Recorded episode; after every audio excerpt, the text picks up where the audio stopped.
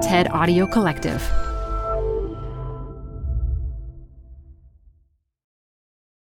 Hi, I'm Adam Grant. I think about work a lot. That's why I wanted to tell you about Canva Docs, which will help you expertly craft your work communications. They have an AI text generator built in called Magic Write, powered by OpenAI. You can generate any text you want job descriptions, marketing plans, sales proposals. Just start with a prompt, and you'll have a draft in seconds. Tweak your draft, and you're done. Try Canva Docs with an AI text generator built in at canva.com. Designed for work. This episode is brought to you by Progressive Insurance. What if comparing car insurance rates was as easy as putting on your favorite podcast? With Progressive, it is. Just visit the Progressive website to quote with all the coverages you want. You'll see Progressive's direct rate, then their tool will provide options from other companies so you can compare. All you need to do is choose the rate and coverage you like. Quote today at progressive.com to join the over 28 million drivers who trust Progressive. Progressive Casualty Insurance Company and Affiliates. Comparison rates not available in all states or situations. Prices vary based on how you buy. You're growing a business and you can't afford to slow down. If anything, you could probably use a few more hours in the day. That's why the most successful growing businesses are working together in Slack. Slack is where work happens, with all your people, data, and information in one AI powered place. Start a call instantly in huddles and ditch cumbersome calendar invites. Or build an automation with Workflow Builder to take routine tasks off your plate, no coding required. Grow your business in Slack Visit slack.com to get started. Got a business problem? There's a TED Talk for that. Stay updated on everything business on TED Business, a podcast hosted by Columbia Business School professor Modupe Akinola. Every week, she'll introduce you to leaders with unique insights on work, answering questions like How do four day work weeks work? To Will a machine ever take my job? Get some surprising answers on TED Business, wherever you listen to podcasts. Hey, work lifers, it's Adam. We're getting close to the premiere of season four of our show, but today I've got another conversation for you from our Taken for Granted series of unscripted interviews about rethinking assumptions. This year and last, many of us have been forced to communicate with our closest colleagues and friends from a distance. And that skill is not uniquely human.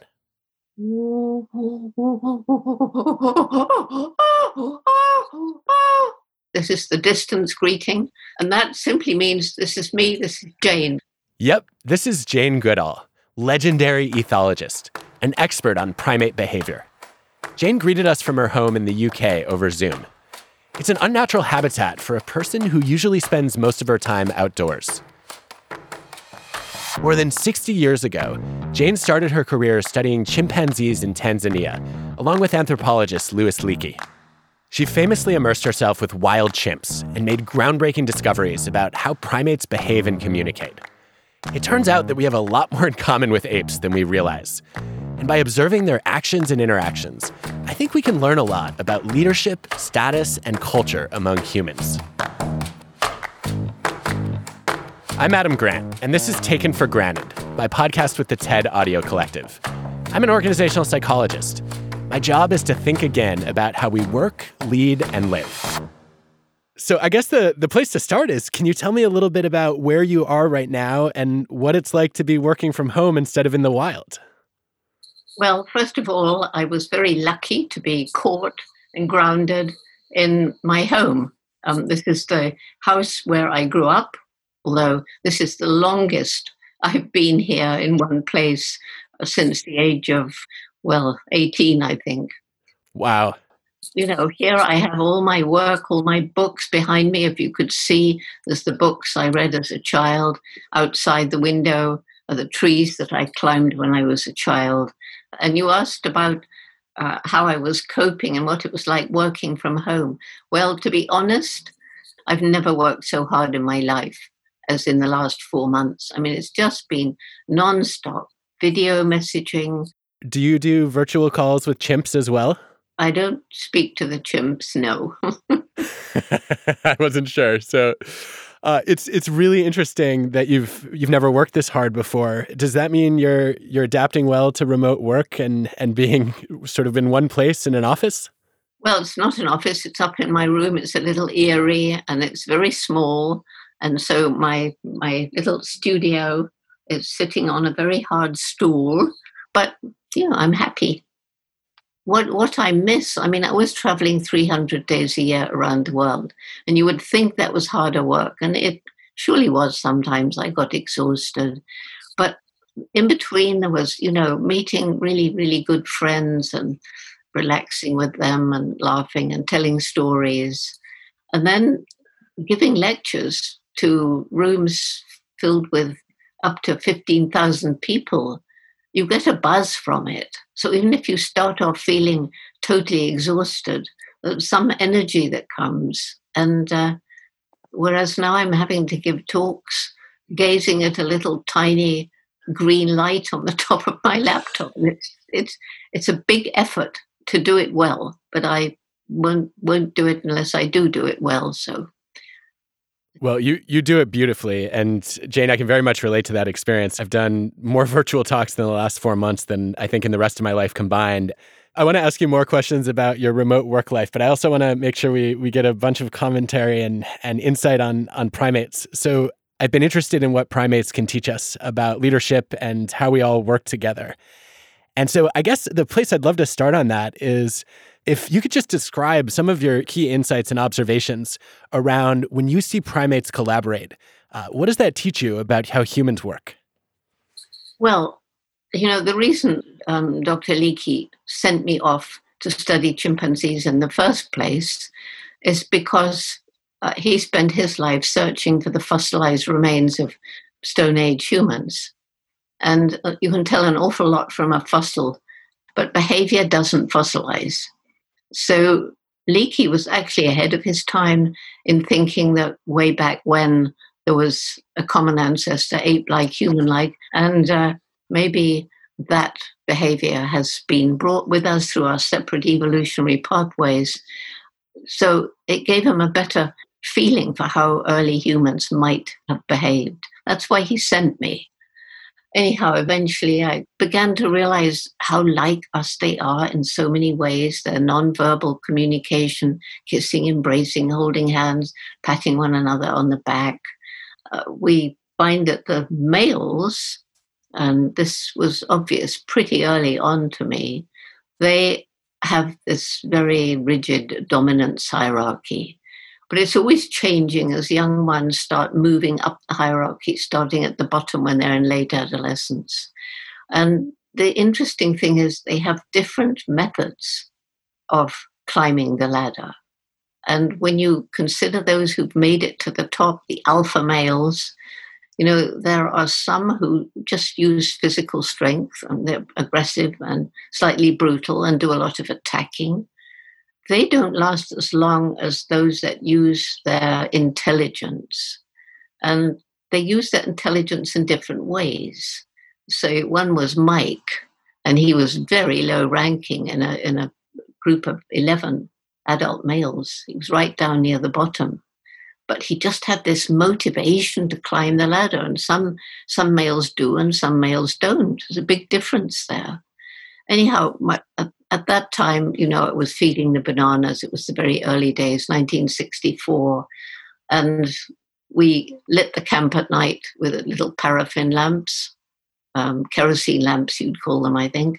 Well, Mike took this chance experience with a can and he developed it. So in the end, he learned to keep three cans ahead of him and would charge towards males who were his superiors at the time. And it was a, a scary thing to have three cans hurtling towards you, making this awful noise. So they got out of the way. And then, you know, he would sit exhausted and still with his hair bristling, and they'd come and groom him. And as far as we know, there wasn't one single serious fight because when they fight, they tend to pull each other's hair out and there are wounds. But Mike had neither patches of hair nor wounds. And he reigned six years. And then you ask about leadership. Well, Mike became alpha male, but being an alpha doesn't make you a leader, it makes you the boss and others will be submissive to you and greet you with submissive gestures. But then other males are leaders. They're leaders because they're much more gentle, and other chimps like to follow them and choose to follow them. Oh, this is so fascinating. I, I have so many questions for you. I'm not even sure where to start. I guess I'll I'll start at the question of of who becomes a leader versus who's an effective leader.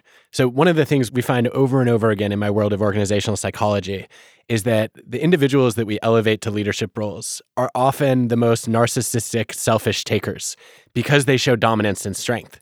But that ultimately when we look at who leads well and and both inspires people and guides a group toward achieving a common goal most productively, um, it tends much more to be the humble, other oriented, generous givers uh, who are willing to put the team or the organization above themselves.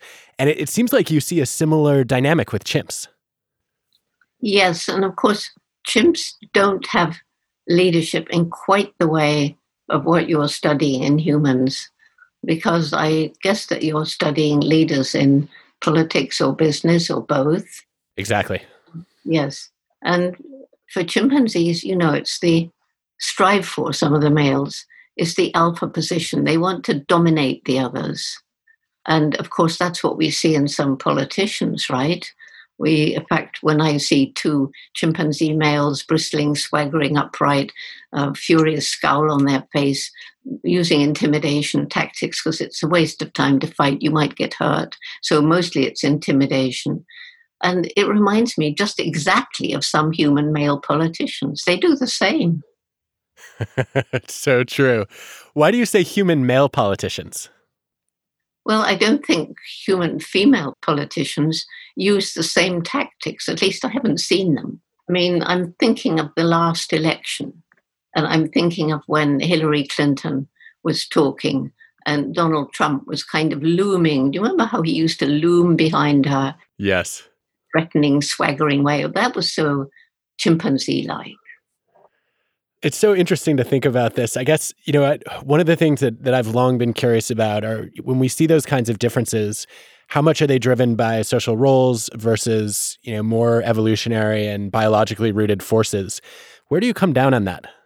Well, I think it's mostly, I, I don't know. I mean, we do know now there's chimpanzee culture, different chimpanzee communities have slightly different ways of doing things. But that's mostly, we see it in things like tool using and sometimes using a gesture that's common to both, but in a slightly different context.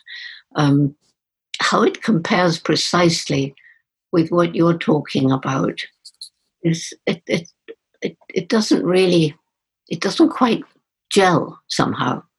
What do you, what do you think? I mean, okay, you have a male and he's motivated to climb the social ladder. Why? He wants to get to the top. He wants, sometimes you feel honestly, it's because he really enjoys the submissive behavior of others. And that I think we can compare with some human leadership. Would you agree with that? Oh, it's hard to disagree with that one. I yes, I, w- I would agree, especially when we start to see those differences vary from one culture to another. Uh, I start to believe that there's there's a lot to be learned from studying the way that cultures are created, uh, yeah. which which I'd, I'd, be very curious to hear your take on because you mentioned that chimpanzees have cultures. Um, they lack a lot of the tools we normally use to build cultures, right? They can't they can't tell stories the same way that humans do. Um, certainly, language capabilities are more limited. How, how do chimpanzees build cultures? Through uh, observation, imitation, and practice. And that is one definition of human culture behavior passed from one generation to the next through observation. And that you, it's demonstrated so clearly. You, you, you watch the development of an infant. For example, you see the young ones watching, and at first they don't even try. Then they use an inappropriate tool. Then they use, I mean, one, one little infant was quite determined that she was going to really try and do what her mum was doing, having watched her mum. And she, she got this thick little stick, which was much too thick, but she pushed and pushed and it went down into the hole all right, but she couldn't get it out. And it was just, you know, so funny. Um, but gradually, by the time they're about four, especially the females, they've got it down to a to a fine art. The males, they have a different role in that society. They're the ones who patrol the territory. They're the ones who got to be alert for individuals from another community invading their territory. So there's quite a big difference in male and female characteristics. And that's the same with humans. And this is what bothers me um, as we you know, move into the era of feminism, is that the females who first succeeded in breaking into male business and politics, for example, did so by trying to become more male than the males. They used the same tactics. Whereas what we need in our society is the two different, the male and the female, who, who do have different ways of doing things. We need both. Yeah, I, I think so too. And, you know, the some of the research on queen bees has suggested that that's much more of a response to inequality than a cause of inequality. Um, so that you know, it's it's not that that women leaders necessarily want to operate this way, um, but they feel like they have to do it in order to get and then maintain their position. Um, I, I wondered if there's a there is a parallel in chimp society there as well. I don't think so. I mean, they, you know, they don't sort of, as far as I can understand, they don't think things through like that. They just do what their nature tells them to do. And a female behaves like a like a female. We had one female who was sterile. She never produced an infant, and she behaved much more like a male. And yet, at the same time, she had female characteristics, and she adopted a whole lot of motherless orphans. So they they seem to behave more in tune with when like you say they can't talk they don't speak they don't discuss. So they just behave the way they feel which is why i always say you know only humans can be really evil. Chimps can be brutal and aggressive and kill and have a kind of war but they are not capable of sitting down in cold blood and planning to torture an individual who's not even present. Wow. That's what I consider evil. That's such a powerful statement. This touches on a, a, theme that you mentioned earlier, and it's another thread that I wanted to pull, which is about this distinction between dominance and respect or prestige. So you, you mentioned that a lot of chimps are, are able to gain alpha status and essentially elicit submissiveness. Uh, but they're they're not necessarily admired or or willingly followed. Does that mean that the dominant alpha males actually lose their status faster, whereas the the ones that either use their intelligence or other strategies are more likely to sustain the respect of a of a group? The uh, aggressive ones last less long usually. I won't say always, but but you, I mean, the most aggressive one we've ever had, Humphrey, he only lasted one and a half years. I, I'm really interested in hearing your take on the the mechanisms behind this pattern. Uh, so if the if the really aggressive chimps don't last as long, how do you explain that? What do you think is driving it? I don't know. I mean, it's just that you know they all have different personalities, and I suppose the aggressive ones don't necessarily use their brains. And maybe if you use your intelligence to get to the top, you can use your intelligence to stay up there. That tracks with one of the the mechanisms that I was thinking about, uh, which is that you know it, when studying humans, I've seen pretty consistently that the the dominance path to the top is is often the shortest, but also the shortest lived, uh, because if if that's the strategy that's uh, that's going to get people there, then you only last until there's another more dominant individual who's going to overpower you. Yes, uh, and it, it clever, clever, a clever coalition. I mean, coalitions play a very major part in chimp society. Really important part. Well, that that I, I think that's another piece of the puzzle that I was wondering about. Is it, it seems that if you know if dominance is the strategy to gain power or status, then uh, you're you're essentially creating a culture in which everybody's position is is determined by strength. And so the moment that a, a few individuals would get together and, and outsmart the strongest one, uh, they have a coalition that's that's able to overpower. How does that happen? How do the how do chimps coordinate that kind of coalition building? Well, there's two kinds of coalition. There's one that might be between, um, interestingly, either between brothers, and they can be supporting each other for a very long time, or between a male who was dominant and the one who's taken over his dominance. And that's what I found absolutely fascinating. So, okay, one male takes over the dominant role through aggression, he fights. And having taken over, and it's very clear he's now the top, and the previous alpha is very submissive. Every time he sees him, he gives a submissive pant grunt and reaches out to touch. But the new alpha continues to beat him up.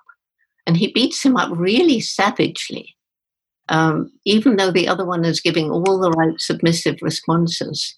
And when he's behaved that way for about, let's say, a month or so, then suddenly, this, of course, the previous alpha is now very, very, very nervous and submissive. And then the alpha changes completely.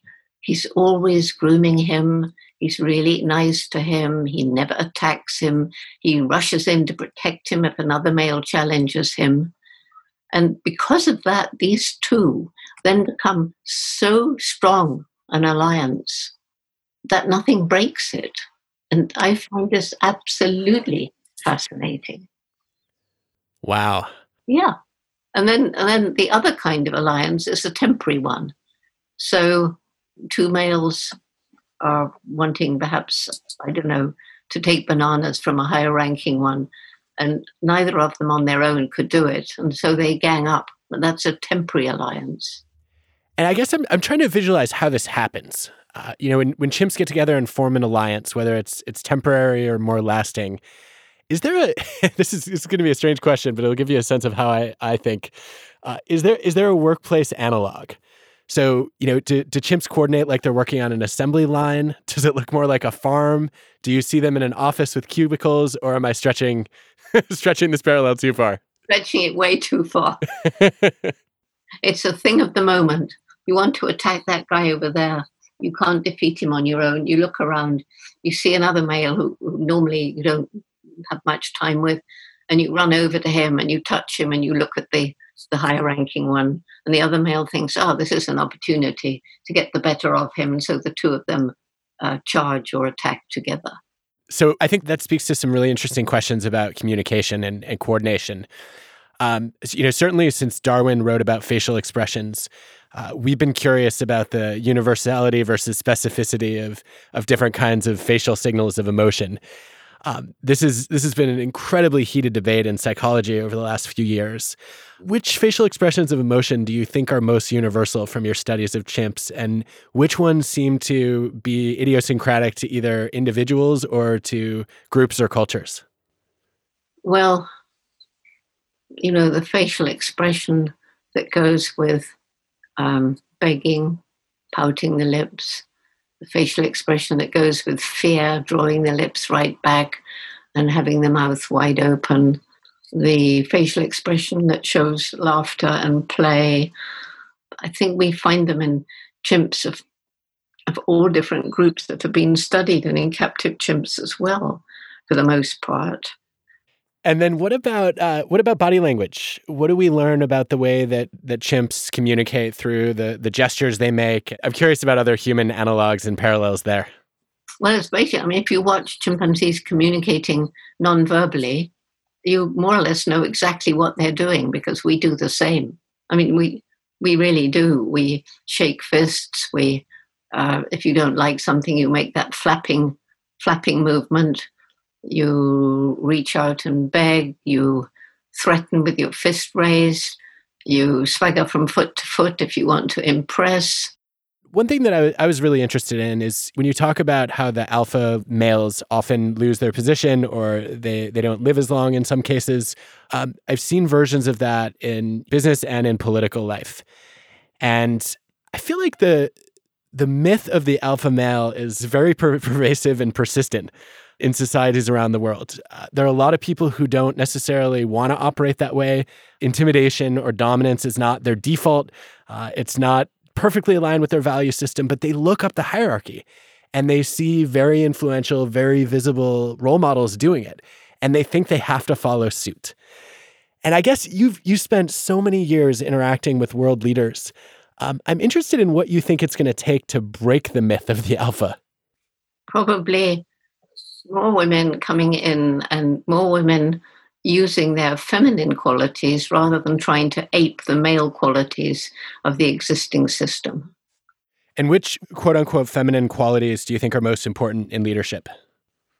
It's very important to be understanding, to be intuitive, uh, to be patient, and to be compassionate. And is your hope that we continue seeing those as feminine qualities or that we dismantle these stereotypes at the at the ground level and say actually these are leadership qualities? I don't know. I've never thought about that, so I couldn't I couldn't possibly answer it. But what I love is um, he was one of the chiefs of a Latin American indigenous tribe, and I forget which country. But um, he said to me, he said, You know, Jane, we consider our tribe as like an eagle. And on this eagle, one wing is male and the other wing is female. And only when the two wings are equal will our tribe fly true. Mm. That's beautiful. Yeah. It does make me wonder about something you just mentioned, which is patience. Uh, you you mentioned that's something we need more in leadership. Uh, you also mentioned that it's something that that your work has required over the years. And there are these legendary stories about you uh, being five years old, waiting, just waiting around for chickens to lay eggs. And then, is that real? Stuffy hen house for four and a half hours. And you just sat there? Yeah. First, I followed a hen because I wanted to know where the hole was, where the egg came out. And nobody told me. So I remember seeing this brown hen going into one of these hen houses and crawling after her, which was a big mistake. And squawks, I presume, fear. She flew out past me. I can still feel her wing on my face. It was a bit scary. Um, and I must have thought in that little four and a half year old mind, well, no hen will lay an egg here. This is a scary place. So I went into an empty hen house and waited and saw the egg come out. And you see. I had this enormous benefit when I was a child of my mother she was so supportive. So instead of getting angry at me, how dare you go off without telling us, don't you do it again? They'd called the police by then. Um, she sat to hear the wonderful story of how a hen laid an egg. And when I announced age 10 that I was going to go to Africa and live with wild animals and write books about them, uh, everybody laughed at me because I was a girl and war was raging and, and Africa was far away and we had basically no money. But mum said, if you really want to do something like this, you're going to have to work awfully hard, take advantage of every opportunity, and then maybe if you don't give up, you'll find a way. That's what I've told young people all around the world, and so many have come up to me or written to me and said, Jane, I want to thank you because you taught me that because you did it, I can do it too. That's oh, that's it's so moving to hear, and it's clear you not only found a way, right? You cleared the path for so many others to follow in your footsteps. Do you have techniques or strategies to maintain your patience and delay gratifications? No, I never thought of it. I mean, I just born that way. You know, I was obviously born patient, wasn't I? And I could sit for hours until a bird got got um, used to me, and then I could watch her laying her eggs and watch the parents feed the babies and watch the babies fly away, and that took hours of just sitting. I think that to be a good mother, which is woman's role throughout evolution, really, uh, going way back, um, you have to be patient. You can't be a good mother if you're not patient. I don't think this this quality we've been talking about being patient and obstinate and resilient I imagine that came in handy early in your career when people are telling you you can't do this work without a doctorate, uh, and a woman can't do this work anyway. Could you talk to me a little bit about how you dealt with the criticism from closed-minded men? Well, you know, honestly, people always say that, but I didn't have that kind of criticism anymore. I think than if I'd been a male. I was criticized for giving the chimpanzees names But I guess that criticism would have come even if I'd been a, a male student, I guess. And Leakey wanted me because I was a female and because I had an unbiased mind. And the, the um, when I got to Tanzania, it was just becoming independent.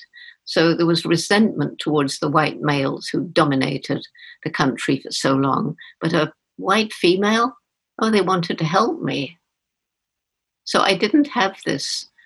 Um, and, you know, when, when there were these male scientists, when I discovered tool using, saying, well, why should we believe her? She's just a girl. She doesn't have a degree. Uh, she's only got money from the Geographic because she's got nice legs.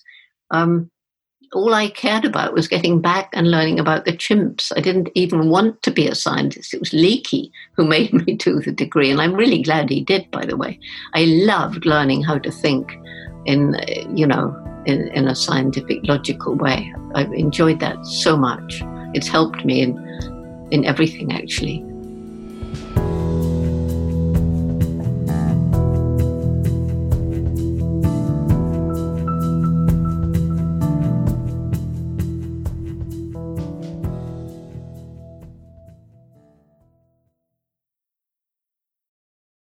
Rethinking listeners, we're supported by our friends at Working Smarter, a new podcast from Dropbox exploring the exciting potential of AI in the workplace.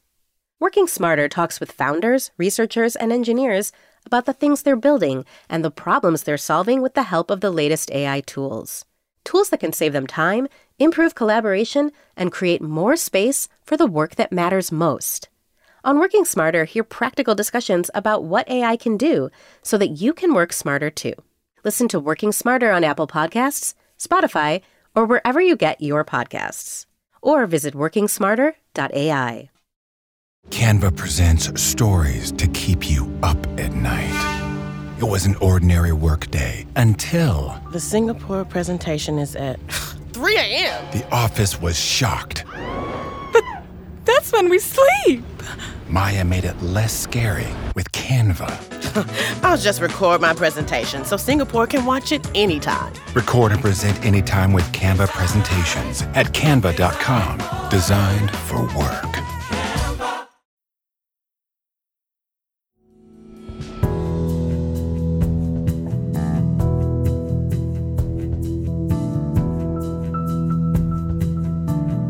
Hi, and welcome back to my conversation with Jane Goodall.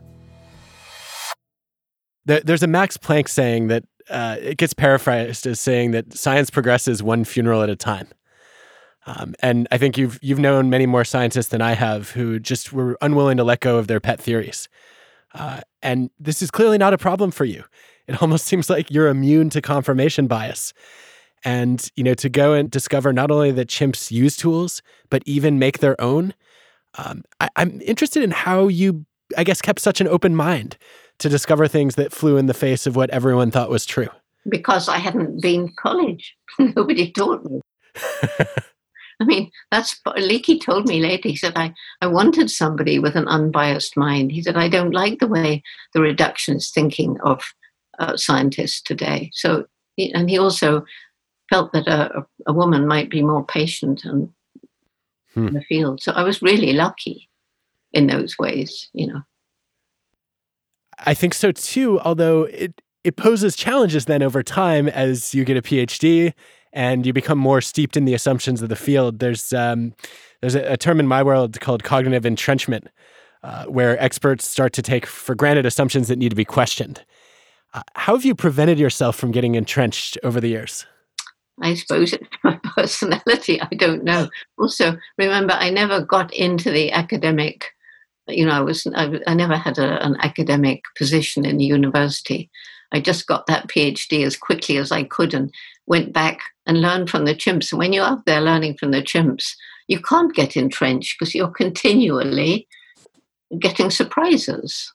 And uh, you know, and the other animals too that I've watched it's it's you can't get entrenched when you're really absolutely keen on understanding another species So I guess going out into the wild then forces you to to juxtapose what you think you know against what is. Yes, and in a way traveling around the world in all these different countries and meeting all these different cultures, it's kind of the same. You can't get entrenched in one culture when you meet people behaving in a completely different way, maybe from the same motives.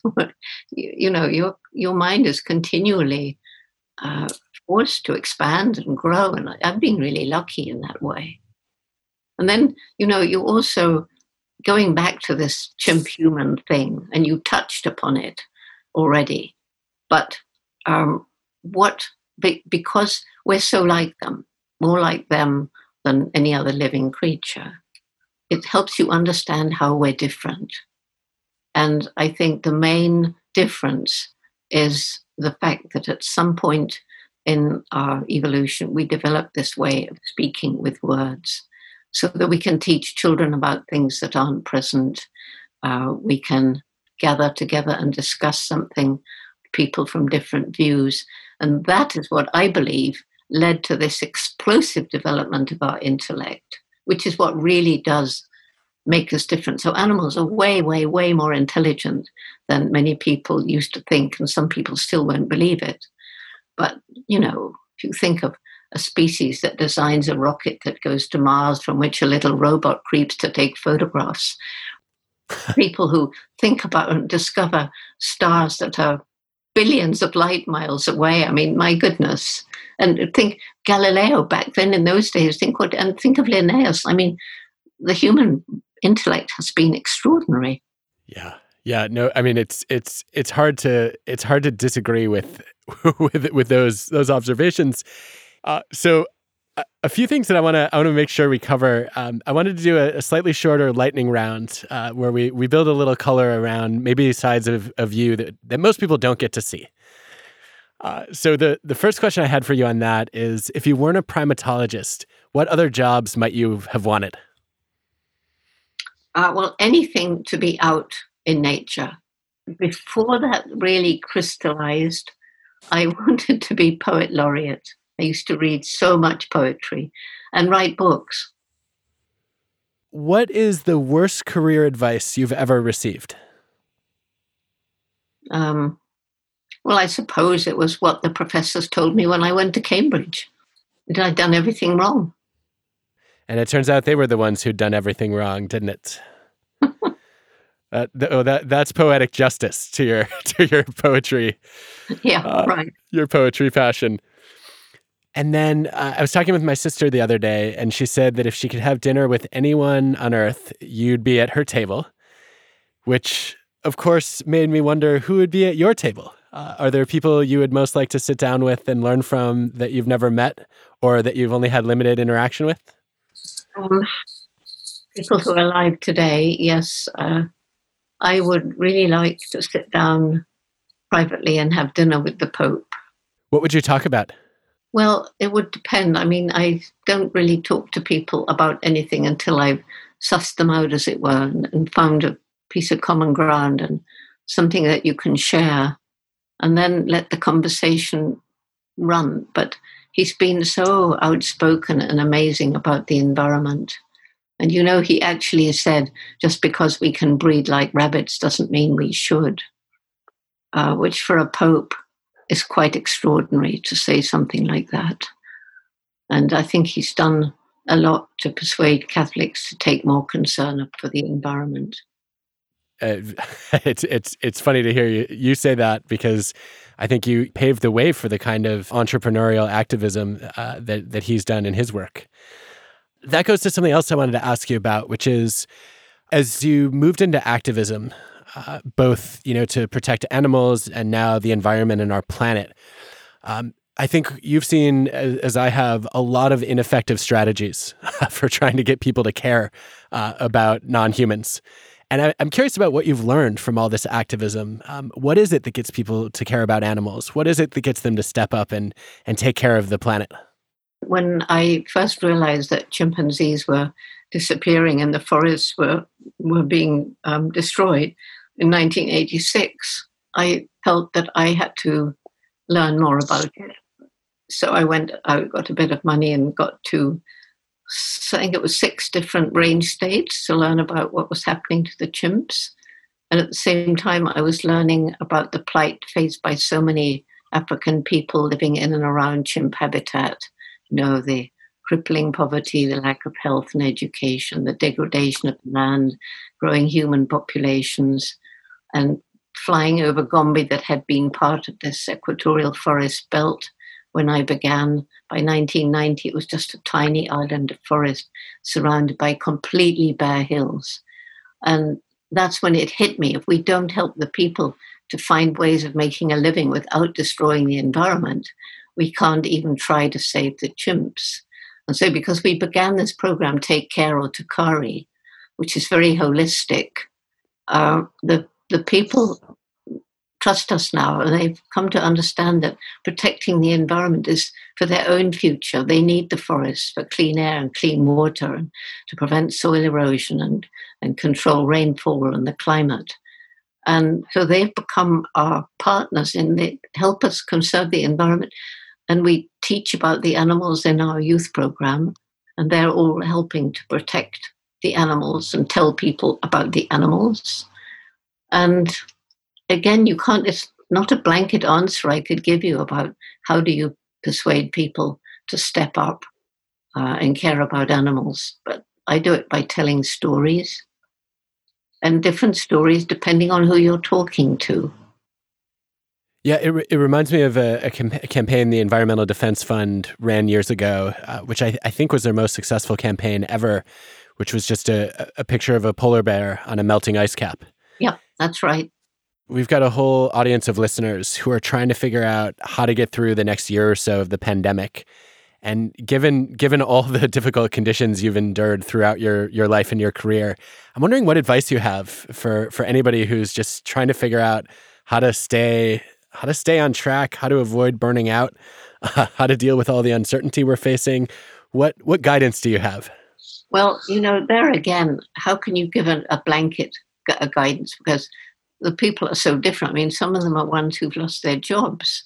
Some of them, like in Africa and India, you know, they live by selling things, and what they get selling their little bits and pieces is how they eat in the evening and provide food for their children. So, advice that you were giving to them would be totally different from somebody sitting in Silicon Valley, uh, you know, with his pots of money and ability to communicate with people around the world and think of new ways of making more money or making more inventions, depending on the person. What do you say? I mean, you have to hope that people have hope. I mean, without hope, you give up, don't you? If you hope for a better future. So maybe for whatever job's been lost, you can sort of talk to that person and say, well, you know, like if we can create a new green economy, um, there'll be hundreds and thousands of jobs to do with, you know, solar and wind and all these other technologies that could be developed, provide jobs for people. Yes. Jane, have there ever been times when you've lost hope? And and if so, where have you turned to to rediscover it? Well, I've never totally lost it. I, you can't look around the world today, um, really look around and see what's happening and really read about what's happening to the environment and to society and not feel depressed. You, you can't, I defy anybody with any kind of intelligence not to feel depressed. But then when, when I get those feelings, something pops up in me to say, well, I'm not going to be browbeaten by this. I just won't. I suppose I was a born fighter. Maybe it's my genes. I had an amazing grandmother, an incredible mother, I, I think that's such a heartening message to say, I will not be browbeaten by this. Yeah, I mean, I wouldn't let the Trumps and Bolsonaros browbeat me into saying, well, they've done so much damage, there's nothing I can do, so I'm not going to do anything. That's the danger. People do nothing because they feel powerless and helpless and hopeless. And that's why I started the youth program, Roots and Shoots, because so many young people telling me that they felt uh, depressed or angry or mostly apathetic because we've compromised their future and there's nothing they can do about it. And so, yes, we have compromised their future. We've been stealing it. We're still stealing it today, actually. But I believe firmly that we have a window of time And if we get together and put our brains together, that we can um, at least heal some of the harm that we've inflicted and slow down climate change. But we've got to do it now. And that's why I was traveling all over the place. And that's why I'm trying to create this virtual Jane who actually reaches far more people. Well, I, I love virtual Jane. It certainly seems it seems more efficient and convenient for you. Uh, although I do I do hope you can get back out in nature in the near future. Jane, it's it's been such an honor to speak with you. Um, you've you've done so much for humanity, for animals, for the planet. Um, you, I'm just really grateful that you were willing to take the time to do this. So thank you so much. Well, thank you too. And I think everybody listening should remember that every single day we live, each one of us makes an impact on the planet, and we have a choice as to what kind of impact we make. That's a really important thing to remember. Scientist, conservationist, activist, Jane Goodall now has a new title to add to her collection podcaster. Her new show is called The Jane Goodall Hopecast. It's currently available in English, but I'm hoping for a chimpanzee version soon. Taken for Granted is a member of the TED Audio Collective. The show is hosted by me, Adam Grant, and produced by TED with Transmitter Media. Our team includes Colin Helms, Greta Cohn, Dan O'Donnell, Jessica Glazer, Joanne DeLuna, Grace Rubenstein, Michelle Quint, Ban Ban Cheng, and Anna Phelan. This episode was produced by Constanza Gallardo. Our show is mixed by Rick Kwan. Original music by Hansdale Hsu and Allison Leyton Brown. And huge gratitude to Melly Shifter for introducing me to Jane.